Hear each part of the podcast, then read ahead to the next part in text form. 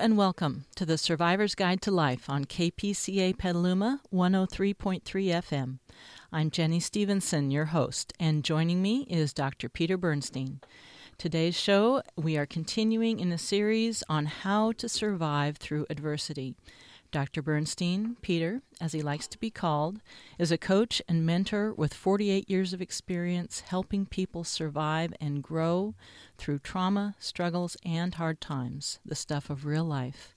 The goal of our series is to help you discover what we've experienced that adversity is more than a trial to endure, it can be an exciting opportunity to learn, grow, and thrive.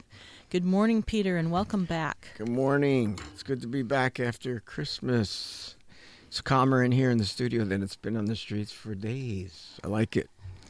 And I want to wish everybody a Merry Christmas, Happy New Year, Happy Hanukkah, and uh, I hope you have a good New Year, a healthy, Happy New Year. And I hope that we what we have to offer will be something that you can apply in your real lives. And uh, I listened to last week's episode. It was filled with a lot of good information, but I felt that we need to do, to uh, kind of break it down a little bit today and use more specifics that you could relate to. And uh, I felt it was great information, but I was even overwhelmed by the amount of it. So we're going to try to break this down a little bit, make it more applicable and uh, and uh, real to you. Uh, hopefully, we'll be able to do that, and hopefully, if we don't, that you'll be able to get in touch with us and let us know what you're looking for. But in the meantime, let's get started.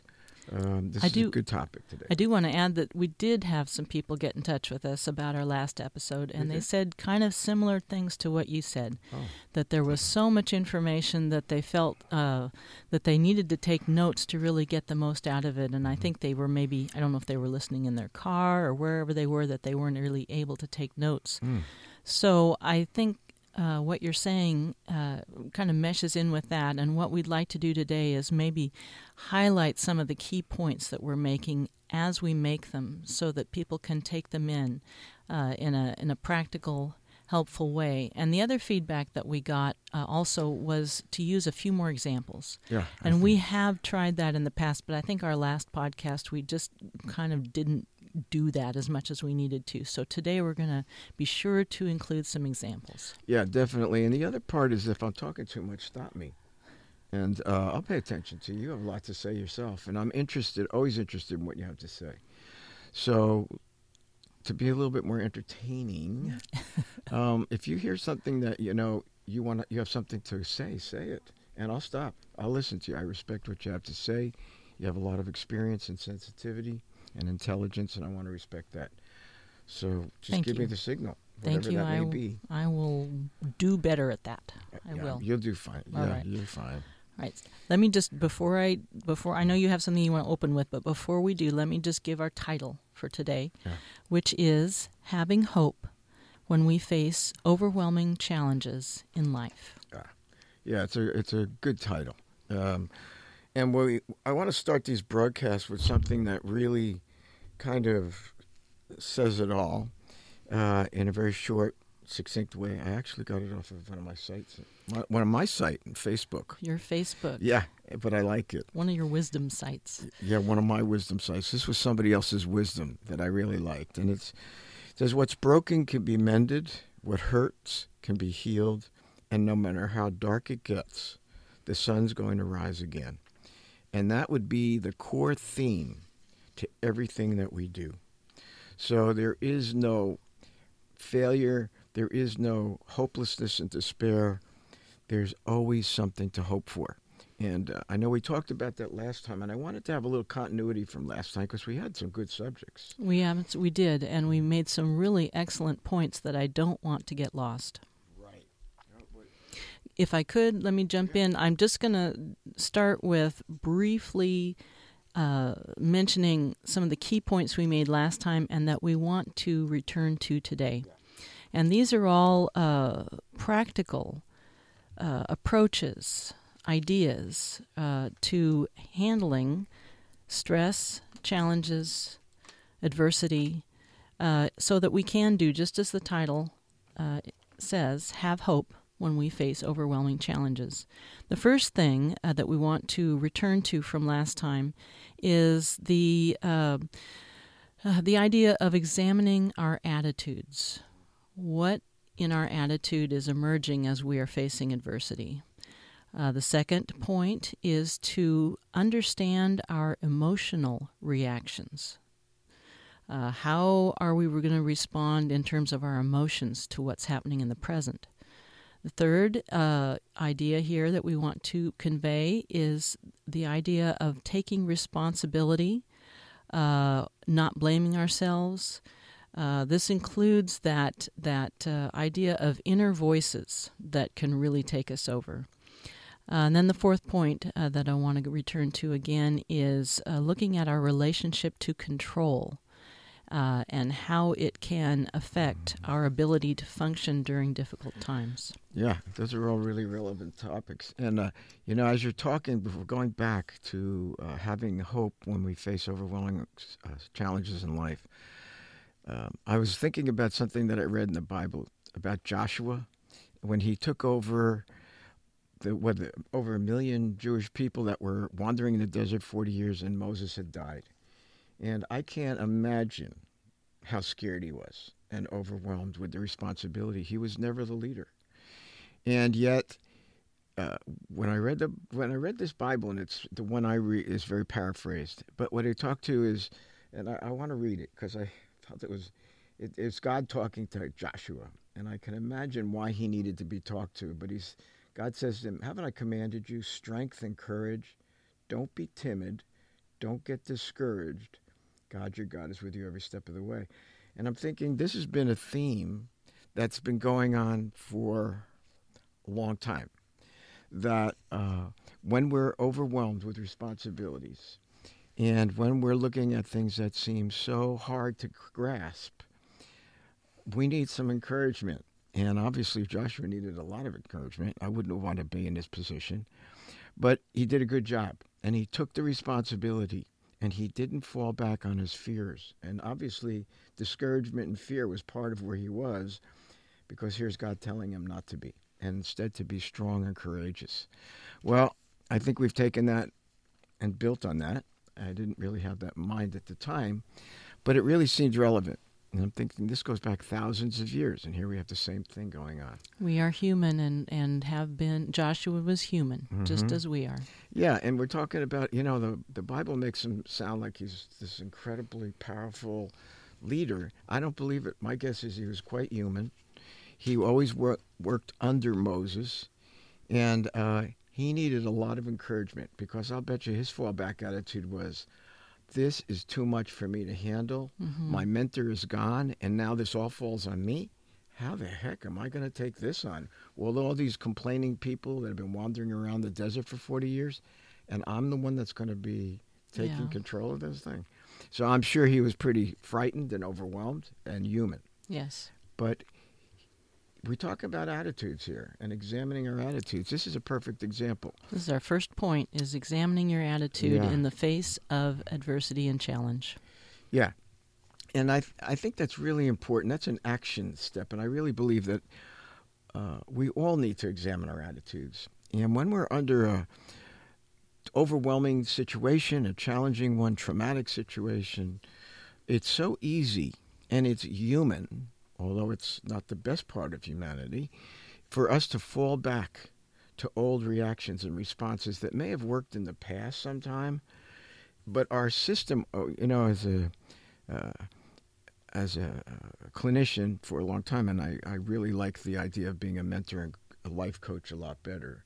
But we studied and we we were experts. We've written a book on trauma. We wrote many papers on it. But one of the things that we see with people is that when they've been through difficulties in their past, there's an imprint on their nervous system, their automatic autonomic reactions. And that, when they're under stress, that is the first place people go to.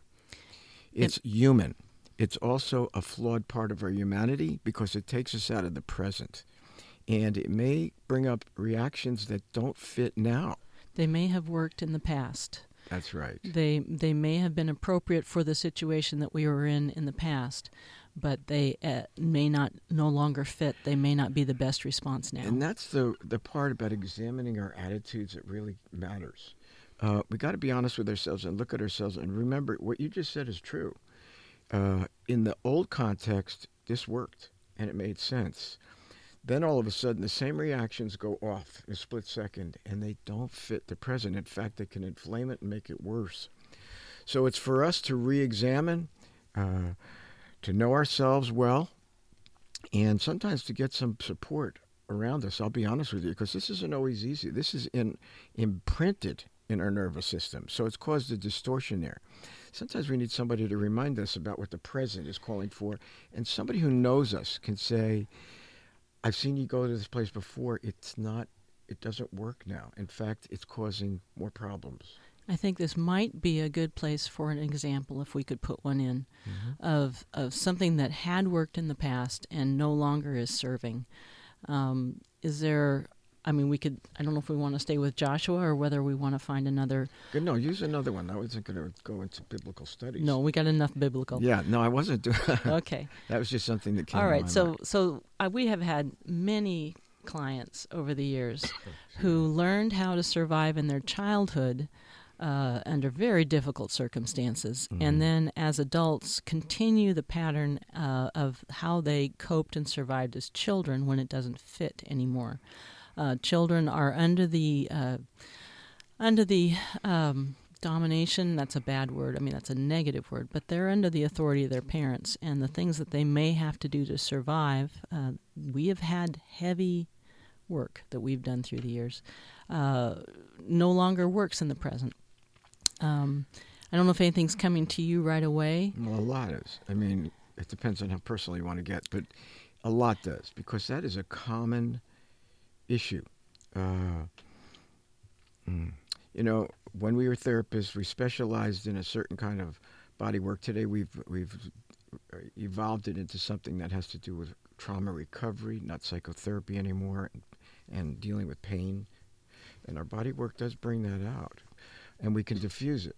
But one of the things that we've seen over and over again is uh, this thing that uh, Wilhelm Reich, a long time ago, he was the the uh, psychoanalyst that was a rogue for Freud.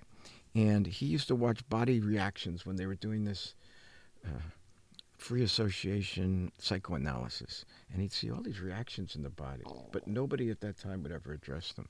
He's the first person that did. And then in the Victorian time, that That's was, pretty radical. Uh, it's pretty radical. But he was committed, and he was a rogue. Uh, but he came up with something. He came up with a brilliant approach that's affected massage, physical therapy, body therapies. He's the granddaddy of them all. Right. It's been refined a lot. We use a lot of different things. We don't do the psychotherapy part anymore. But we find that you got to get in there a little bit because some of these reactions are really rooted. And I, I, will use myself, I don't mind. Uh, because it, it, was so profound for me. Uh, growing up in New Jersey, uh, most of my friends don't remember that I was scared. And uh, I remember because I lived with a lot of fear. But one of the things in, where I lived, it was not f- safe to show fear or vulnerability at that time. It was dangerous. And uh, I can joke about it today and look and, and, and share my experiences of what kind of life I grew up with. Not everybody relates to it, but it's, it was a tough time. And one of the things that I learned to do as a sensitive little kid that was getting bullied and beaten up a lot and realizing how dangerous it was is I had to really arm myself up somehow to protect myself. It didn't erase the fear, but it would cover it up, maybe even scare people away a little bit from bullying me. And I became a, a, weightlifter at the age of about 13, 13 and a half with a couple of my buddies. Well, the reason was I wanted to get stronger. I wanted to be able to mask my fears and have a different kind of experience in life. Well, one of the things about all of that was that uh, one of the things about all of that, when I remember back now, is that it did me it, it did help me.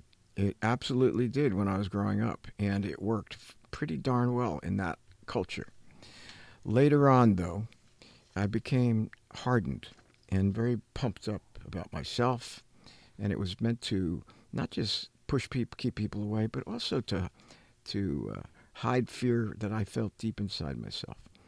Well, interestingly, through a body work that I participated in, it was almost one of the first things that came up. And I had this very bulked up bodybuilder chest, and my body was like hard as steel. But underneath was a whole different story. And what was keeping that lodged in that type of posturing was old experiences, loaded with fear, loaded with trauma. And unless I could begin to examine that and let it go, I was not going to be able to let go of this armoring, was actually, which was actually getting in the way of my life today. My sensitivities were muted. Uh, my reactions were based on the armoring rather than the deeper sensitivities. I had to look at myself, and it wasn't easy because those old experiences were embedded in me. They had distorted my nervous system. My reactions were always on hyper alert, um, even when I didn't need to be anymore.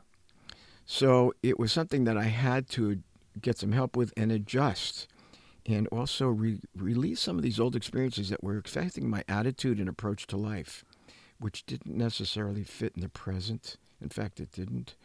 That was my responsibility. I had to own it. I had to be courageous enough and desperate enough to go, this doesn't work anymore. It's getting in my way. And I don't like to live this way. So, of course, I had to do a lot of work to diffuse that. But as I did, my structure began to soften too.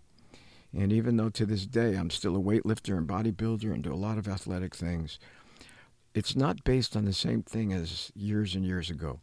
Um, I hear what you're saying that that the you had the opportunity and got the good help that you needed to look at uh, the ways that you survived had to do as a child uh, to be able to have a better life as an adult change your attitude change your approach become more mature and real and human and experiencing everything that you wanted to experience. And my life is a lot better now and your life is, is so I'm looking now. at these old reactions and going, "Where's this stuff coming from?" It sure isn't helping my life today. And I have a good life, a lot of love and caring, success, and these reactions sure don't fit. So it was reevaluating my present situation and being honest with myself. Do I really want to bring that kind of negativity and hostility and anger and defensiveness into the present where it doesn't belong? The answer is no. But I'll be honest with you, I needed some help. Uh, I wish I had, well, I did have a mentor, and I thank goodness that I did. What's the She's rattling the paper. I'm supposed to look at something here. I need to. Uh, uh, Steve is saying we got to take a break. Steve's our technical person, yeah, and we better yeah, do it. We better do it, or, or who knows what might go Notice wrong. Notice I'm paying attention now. Okay, all right. So you've been listening to the Survivor's Guide to Life on KPCA Petaluma 103.3 FM. We'll be back after a short break.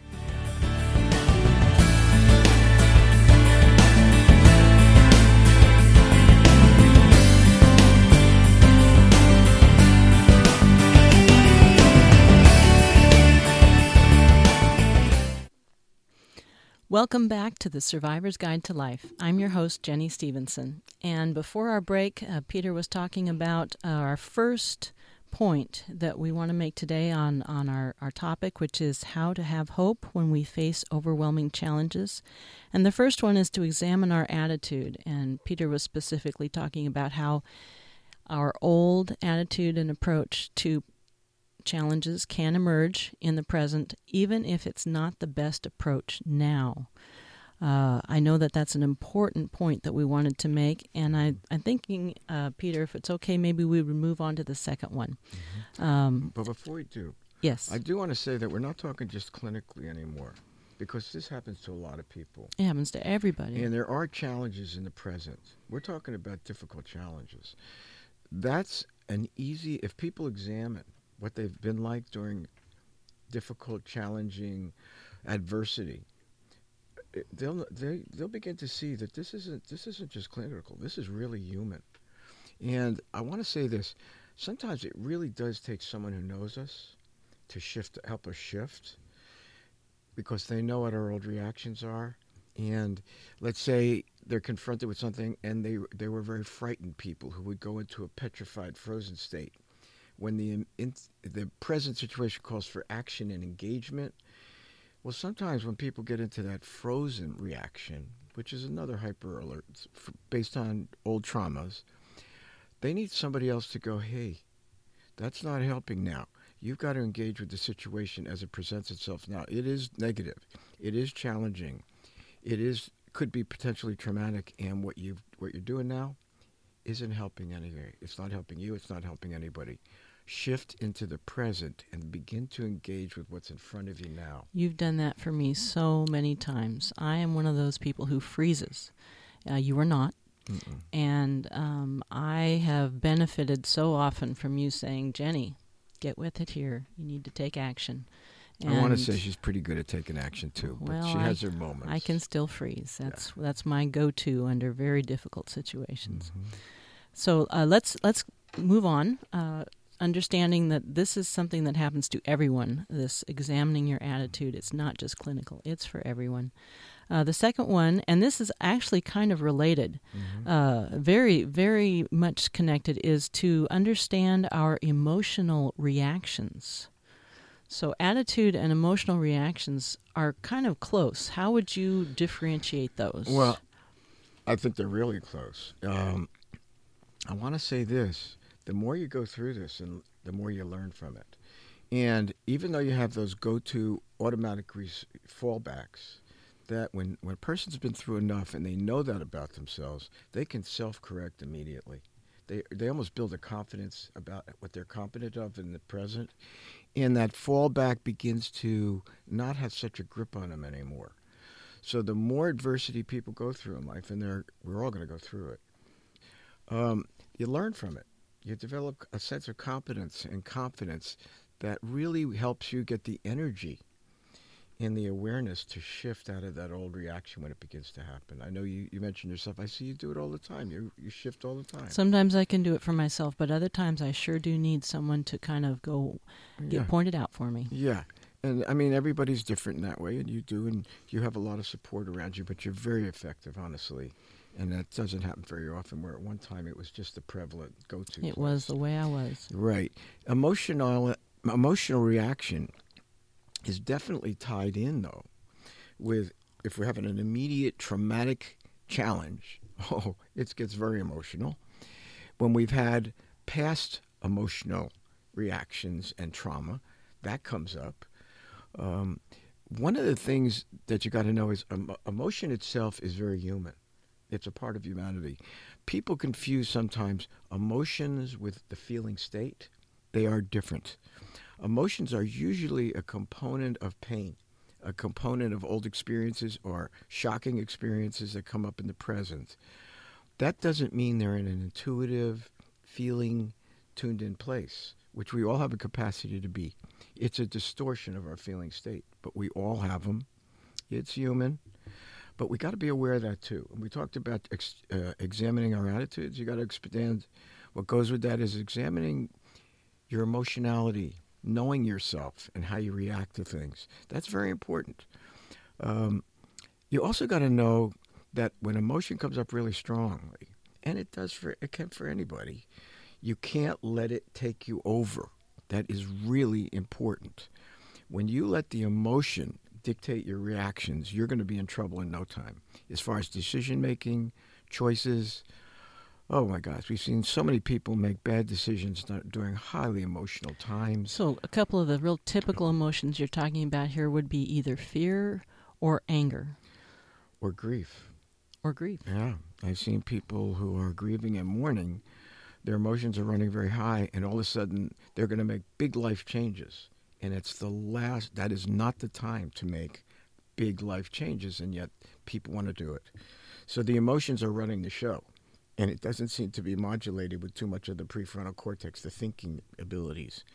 You got to know that about yourself. Being as a, being a human, you got to know your own particular type. For me, it's anger it does it's a reaction out of fear but i don't think fear at the time i go to an instant aggressiveness that's not always the best thing to do. So i know that about myself. It's the last thing i go to or want to but it's there all the time and i know that about myself. I also know it can inflame and make situations much worse which i will i always regret. I apologize and i make every possible thing i can do to to diffuse it and uh, take responsibility because I know that's not my best place. Yours, you said, is your is your freeze response. I freeze, yeah. Yeah. Well, and go, fear is usually what I connect and with. I go the other way. There's other people that uh, run. You, yours is freeze, mine's aggressive. There's other people that see a scary, and they are nowhere to be found. Yep, they're gone. And they're gone, and yet the immediate situation calls for engagement, attention, um, whatever, you know, if it's for uh, dealing with someone who's very ill, it can be terrifying when you see someone you love who's been strong and capable and been such a strong part of your life all of a sudden be, you know, incapacitated and weakened. Uh, it is a, it, that in itself is traumatic. But there's people like yourself who engage and become magnificent caregivers.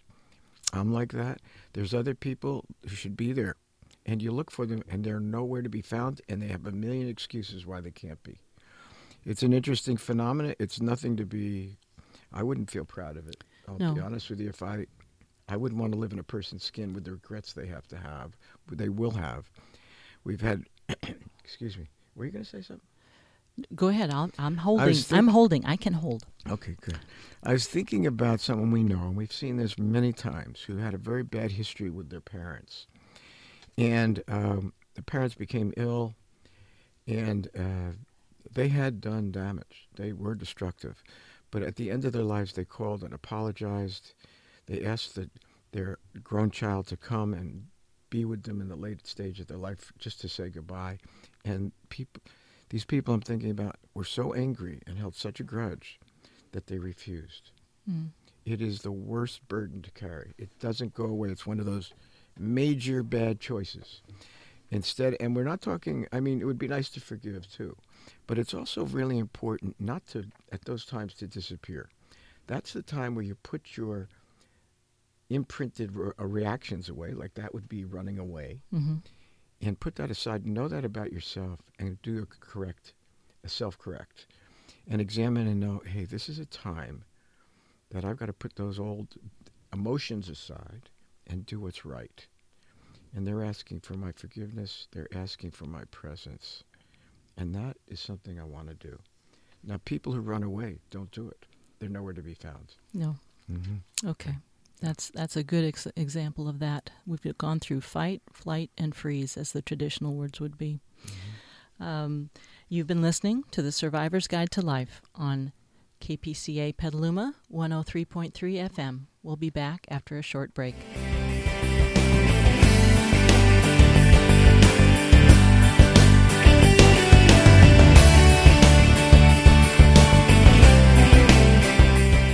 Welcome back to the Survivor's Guide to Life. I'm your host, Jenny Stevenson. I want to just mention that so far, uh, we're about halfway through our episode today, and we've covered two of the points uh, that we uh, mentioned in the beginning. We had four. Uh, the first two are examining our attitudes, uh, the second is understanding our emotional reactions. What I would like to do uh, with the remainder of our, our show today is in this third section, uh, look at the next two points that we're going to take. Um, and then I'd like to save the last part of our show for a very special example of what we've been talking about, something that I think will help re- people really get a sense of what we're talking about. So, in this section, let's take a look at uh, first, ex- uh, and I want to make sure we get clear about this because you're, you have talked uh, in this point about taking responsibility, not blaming ourselves.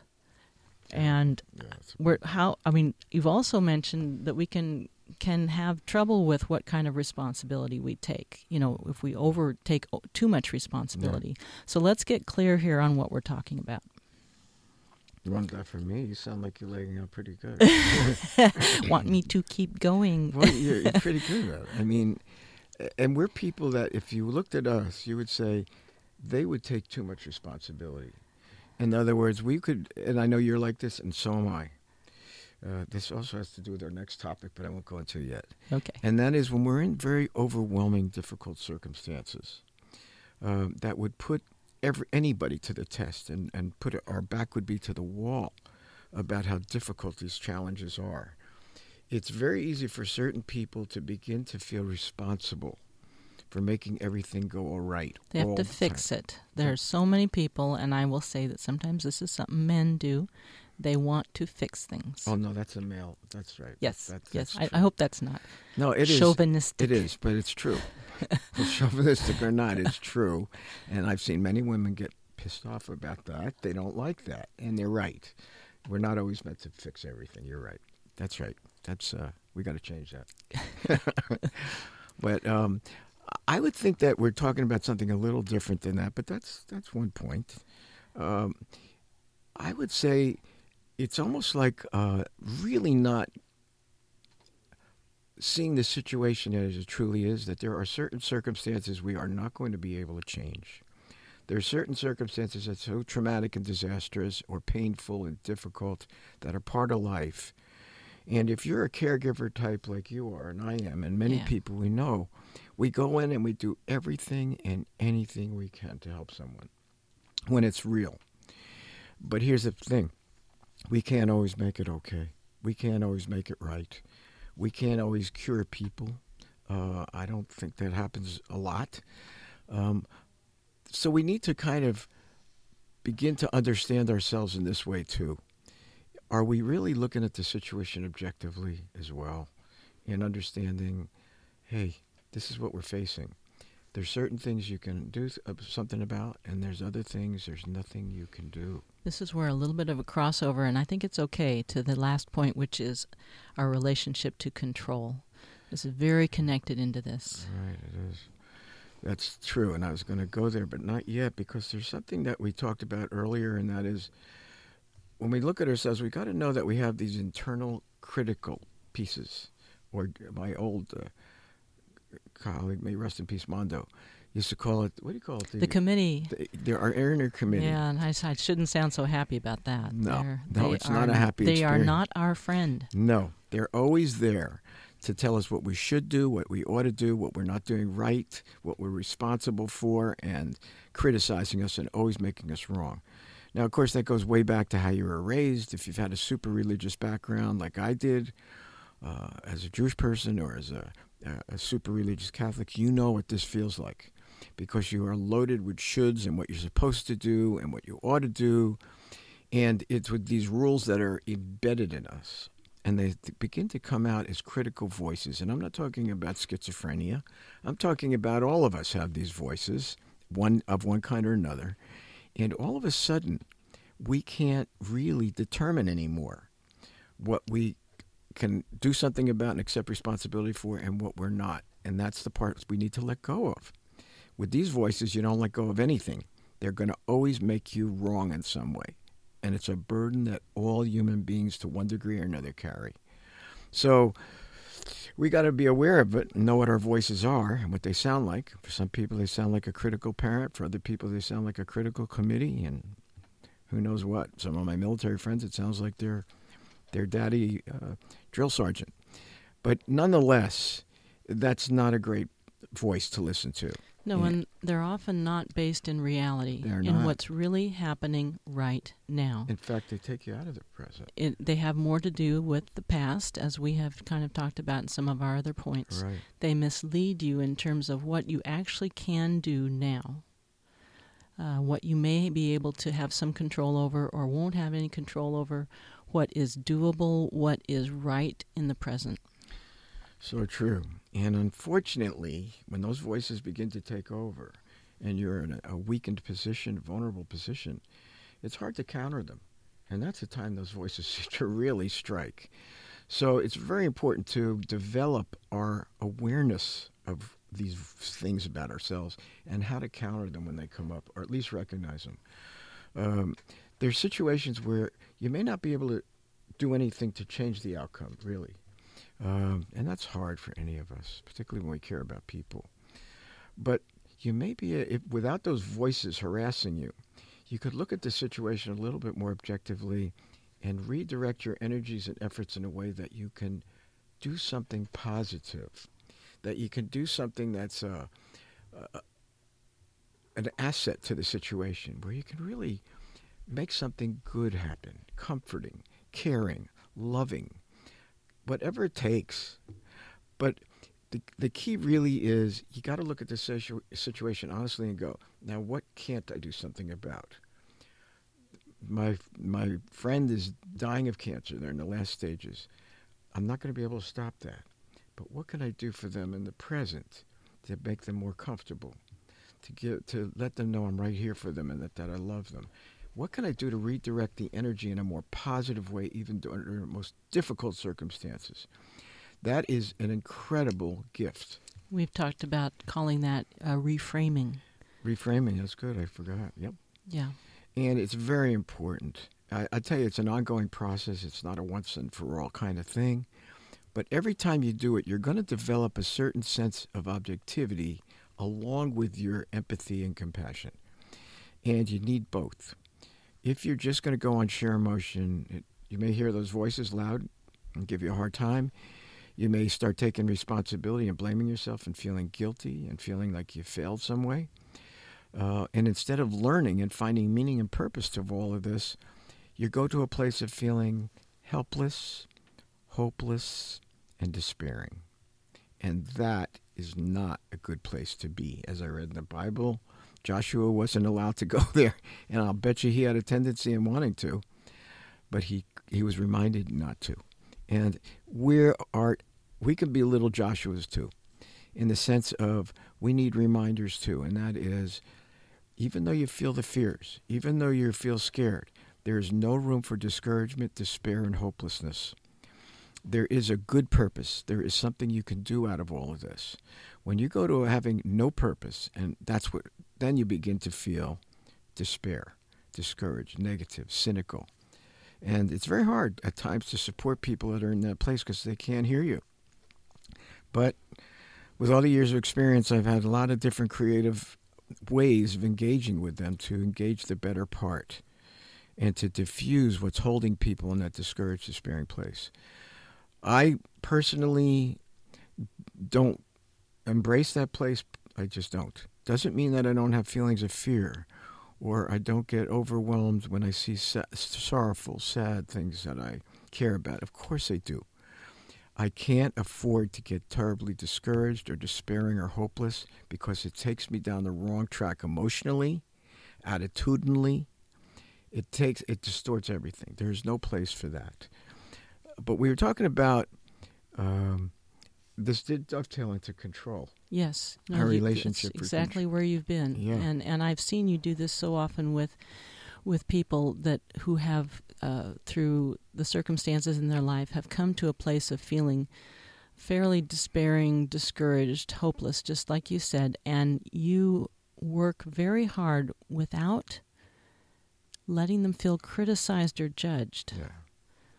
To let them know that where they are is not going to serve them. It is not going to take them to a better place. And it's a hard sell sometimes. It is. And you know why? Because that's the way they felt a long time ago. That's their go to place.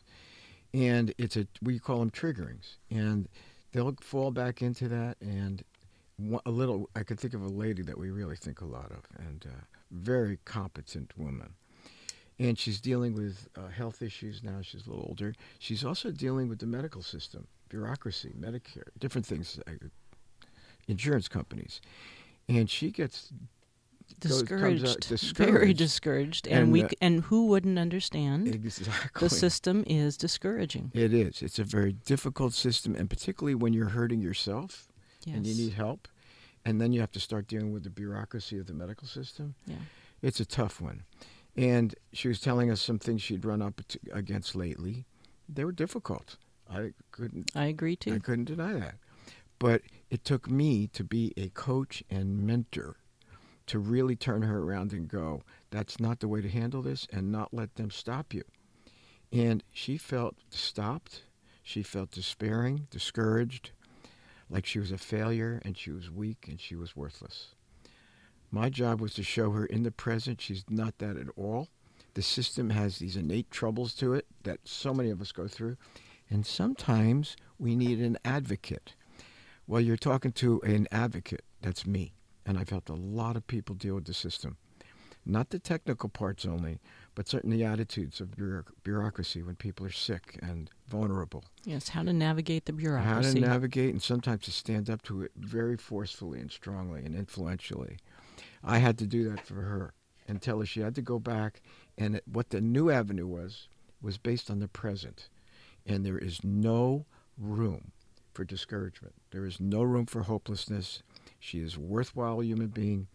And if she's being treated that way, it's not the truth. Um, she, she should not participate in that. Absolutely not in any way, and stand up strong and be assertive and clear. So it took us a while, I have to say. It was a bit of work, but we've done it with so many people. And we coached her, and then we mentored her, and then we used some of our the body work for the pain she was in because she is in physical pain too. And we helped her begin to release some of the fearfulness, and she began to feel better. And underneath it, she was angry, but she turned it against herself instead of putting it where it really belonged into an assertiveness in dealing with a difficult system. So that's part of coaching and mentoring, bringing people back into the present and helping them to achieve what they go after and to recognize these fallbacks that aren't so good, but to bring them out of it and show them something better about themselves and how to be more effective in the present with whatever they have to contend with, no matter how challenging, traumatic, or difficult. Thank you, Peter. And I want to say that uh, when we return, we're going to take a break. When we return, I would like us to take a look at a true American hero mm-hmm. and how he may have worked through some of these issues in facing an enormous challenge in his life. Mm-hmm. You've been listening to the Survivor's Guide to Life on KPCA Petaluma 103.3 FM. We'll be back after this short break.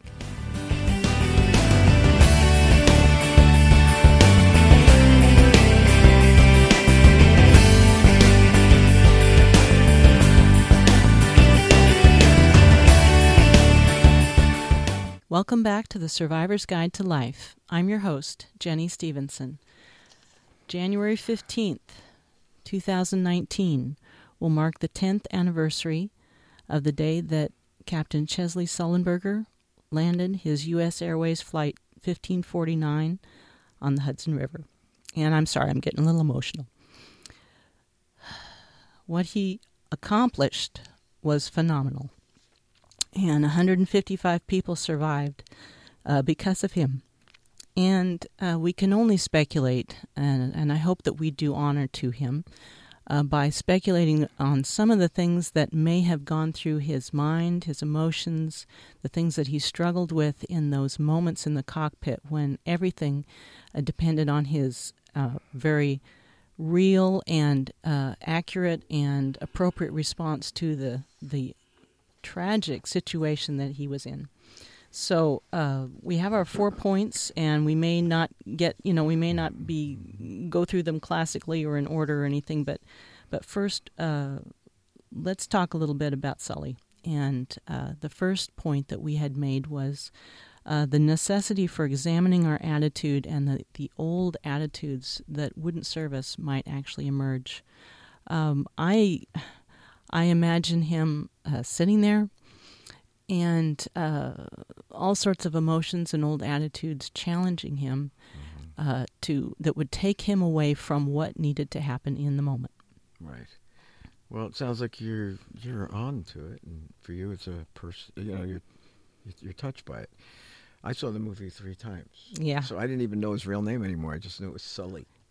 But the movies depicted a very, very difficult situation at the time, but also afterwards too. It wasn't that oh, easy. very much so. he so. wasn't celebrated a hero so quickly. That wasn't clear immediately. No. no but the you know the world bureaucracies can really mess things up. But he's he, anyway, and he was very human. That was the thing that struck me. He was facing things like any other human being, with the after effects, and he didn't do anything wrong. He did everything just what needed to be done. He saved 155 lives. He was under a traumatic situation where here's a guy who's his whole life is dedicated to flying people and keeping them safe. And the trauma was he couldn't. They were going to crash. No question about it. They were going down. And he was a technician and a pilot enough to know what he did know and what he was facing had to be re- redirected and clarified and straightened out immediately. So for him, I imagine that, you know, he had to go through an awful, I'm sure he was terrified, but he had to overcome his fear just like Joshua to an overwhelming situation um, and to find his courage and his strength and clarity and clarify all of that all at once in a very fast very quickly. Very quickly. And he did it. He was a very assertive aggressive guy. Very experienced. And very experienced and very also very human. Yeah. But what you saw was he overcame an awful lot to get become creative to become innovative to start taking his skills that he had to keep planes in the air and to to uh, pilot people all over the world. He had to prevent them from getting all killed. When the plane is actually going down he couldn't stop it so he had to clarify, redirect, excuse me, decide what was important, put aside what wasn't, and um, look at the situation clearly in the present. And what was he going to do? His purpose was right in the present. And it was, well, I'm not going to keep him in the air. This plane is going down. I have so many skills, but he wasn't thinking that intellectually, I'm sure. Excuse me for a minute. yeah, well, while you're clearing your throat, I'll, just one thing that, that we've talked about that could be occurring in his mind is why me? That I'm sure came through his, his human, and uh, here was a impossible situation. I'm sorry, I got to get some water. Forgive me. You're going to hear the crinkling of my bottle here.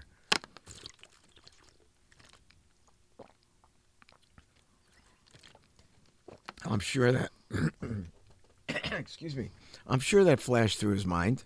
It would to anybody. Why would this be happening to us now? Why now? And I think he was even getting ready for retirement. He was very close, I think, yeah. So I that's human. But the thing is, instead of going down that road, which would have gone to discouragement and hopelessness and helplessness, he turned it around. And instead of going to why me and poor me and poor us, we're going to all die, he went into action. How can I save this plane? How can I save us and myself? And what can I do creatively and innovatively to bring this pl- plane to a safe pl- uh, place? You know what I learned later uh, when he was being uh, uh, debriefed after it all happened? He was being criticized because he didn't follow protocol. He didn't follow exact training that the airlines and uh, trainers would have told him to do and he was just skewered. They just tore him apart. And yet he did everything the present demanded. And no, it wasn't according to protocol because he would have they would have all died. He became creative, innovative, courageous. He took the he took the the authority and responsibility in all the right ways. And it went against his past training. It went against protocol.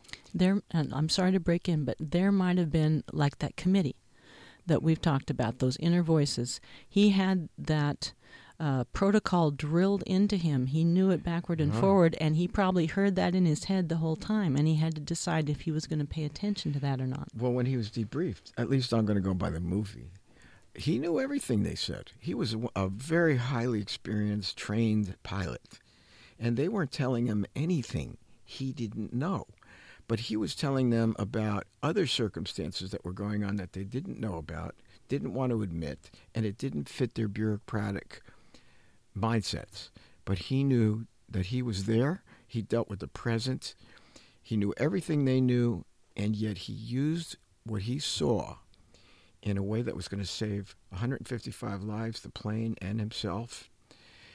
And they fought him tooth and nail and they showed him where he didn't follow protocol, where he broke the rules, where he's he's liable, and it was the kind of thing we've seen too much of. He he went through a lot as a human being. They instead of being lauded for his courage and innovative strength and assertiveness, he was really beaten down. I mean, he was. It was to listen to it was heartbreaking and it was torturing. And this isn't a man that didn't have heart. He felt it, but he stuck to his guns. He knew what he was talking about. And he insisted that they go back and reinvestigate what their conclusions were because he knew they were wrong. And they insisted they were absolutely right. They investigated. They finally did another investigation, a mechanical investigation, and you know what? They discovered that he was exactly right, and he did just the right things, more so. But he had to stand his ground. He had to have a sense of confidence, purpose, and meaning to all of this. And it gave him something deep within himself to go, I he wasn't self righteous. He was a human being that had been through a lot and he knew what he was talking about. No matter what they threw at him. That inner committee and outer committee, yeah, they hurt him and he was hurt, but he stood his ground and he showed an inner strength. This guy was a real champion. If you look at real champions, those are the guys that are knocked down and just get back up and and do even better. That was Sully. I think this is a wonderful example for any of us to know. Yeah, we're going to get beat up. Yes, we're going to face traumatic difficulties in our lives. All of us. It's part of life. The uncertainty. Talking about uncertainty. This was a man who was facing the worst uncertainty for a pilot in a big passenger plane, they were going to crash. I'd say that was an uncertainty. The uncertainty was was anybody going to live and were they going to make it? And he faced it down. And he dug deep within himself. And he found a confidence and a capability and innovativeness and a courage that kept him moving forward. And he did a spectacular job. That day, that band was blessed, and so were all the passengers on board and their families. He was, of course, everybody finally realized it. He was lauded as an incredible hero. Jenny's touched by what he did. Um, movies were made about it. He's a fine man, a real human being who had a heart and cared. And yes, he did feel the attacks and the hurts, but he also felt a deeper sense of confidence, competence, and meaningfulness to all that would happen. So, anyway, I think it's a great example. And uh, I think Jenny really picked a good one today because there's so many different parts of what we're talking about that come into play. I, I uh, he came to mind, and I also thought that that many people listening would, as I said, would would know this story and it would help them to understand what we've been talking about a little bit better. I hope so. Um, uh, to me, he he the way he was able to let go of everything that would not help him in the moment uh, a clear understanding of what he could control and what he couldn't, mm-hmm. um, uh, a focus on what mattered most, uh, and that, like as you said, that he found purpose in what he was doing, and it, I believe that purpose of saving the people that he saved carried him through every step of the real ordeal he went through afterward. Is that he had never questioned the purpose that he had in what he was doing, which was the safety of his uh, passengers and crew. I think so. He's also a very talented pilot. And that he was, and, and the why me could have been answered why why Sully because he may have been the only person who really could have done what he did. I guess I'm not a pilot, but he was did an amazing job that day. Yeah. And it's been celebrated ever since, and it should because it's a wonderful example for all of us to hold up as here was an extraordinary, overwhelming trauma that was coming in at him so quickly, and his responses. He overcame his reactions that yeah. were based on the past. Yeah. And he became responsive to the immediate situation. He had to let go of the old control mm-hmm. and he had to do something different and new, and he did it. He also took responsibility in, in the all the right ways. In all the right ways. So instead of later on, the external committee was going on him, and they were making him feel like trying to make him feel like he was wrong. He never doubted himself. And he didn't. And he stood up to him. And it's the same thing you need to do with the inner committee. It's a choice you make. And when those voices come, whether it's external, internal, you've got to know, you've got to be able to stand up for them, to them. And the more you do it, the more confidence you gain in yourself and a sense of competence. It's almost like I've been through hard times before. I can make it through. And every time I have, something new and better has come through, and I've learned a lot. I've grown a lot. Each one of these negative experiences has turned into being an incredible teacher. As we say, there are no mistakes there are no real failures because in the end you learn from every one of them to do things better the next time. That's what we're really emphasizing today. Don't look at mistakes and failure as the end. look at it as a great teacher. It, anyway, we're coming to an end, and I want to make sure. Uh, I know you have something you want to share in our closing here yeah, I want to find it. with all Yeah. of our listeners. It's one of those Facebook things. Another again. Facebook wisdom It- bite. yes. yes. Yeah, that's exactly right. Anyway, they're inspiring, inspire me, and uh, I wish I could hang on to them all the time, but that wouldn't be the truth. I would love to, though. But this is a closer, and it's uh, for every loss there's a victory. For every sadness there is joy, and when you think you've lost everything, there is hope. Where there is hope, miracles do happen, and that's what we're talking about today—a real miracle. And the example is miraculous, wonderful, and very, oh, excuse me, and very real. So uh, I hope this has helped people today. Jenny has been very on target. Uh, Well. Listen to her more. She's got a lot to say herself. Oh, no, no. Okay. Thank you. I will try to live up to that. uh, yes. Thank you, Peter. Uh, we've been listening uh, to the Survivor's Guide to Life on KPCA Petaluma 103.3 FM. I'm Jenny Stevenson here with uh, Dr. Peter Bernstein.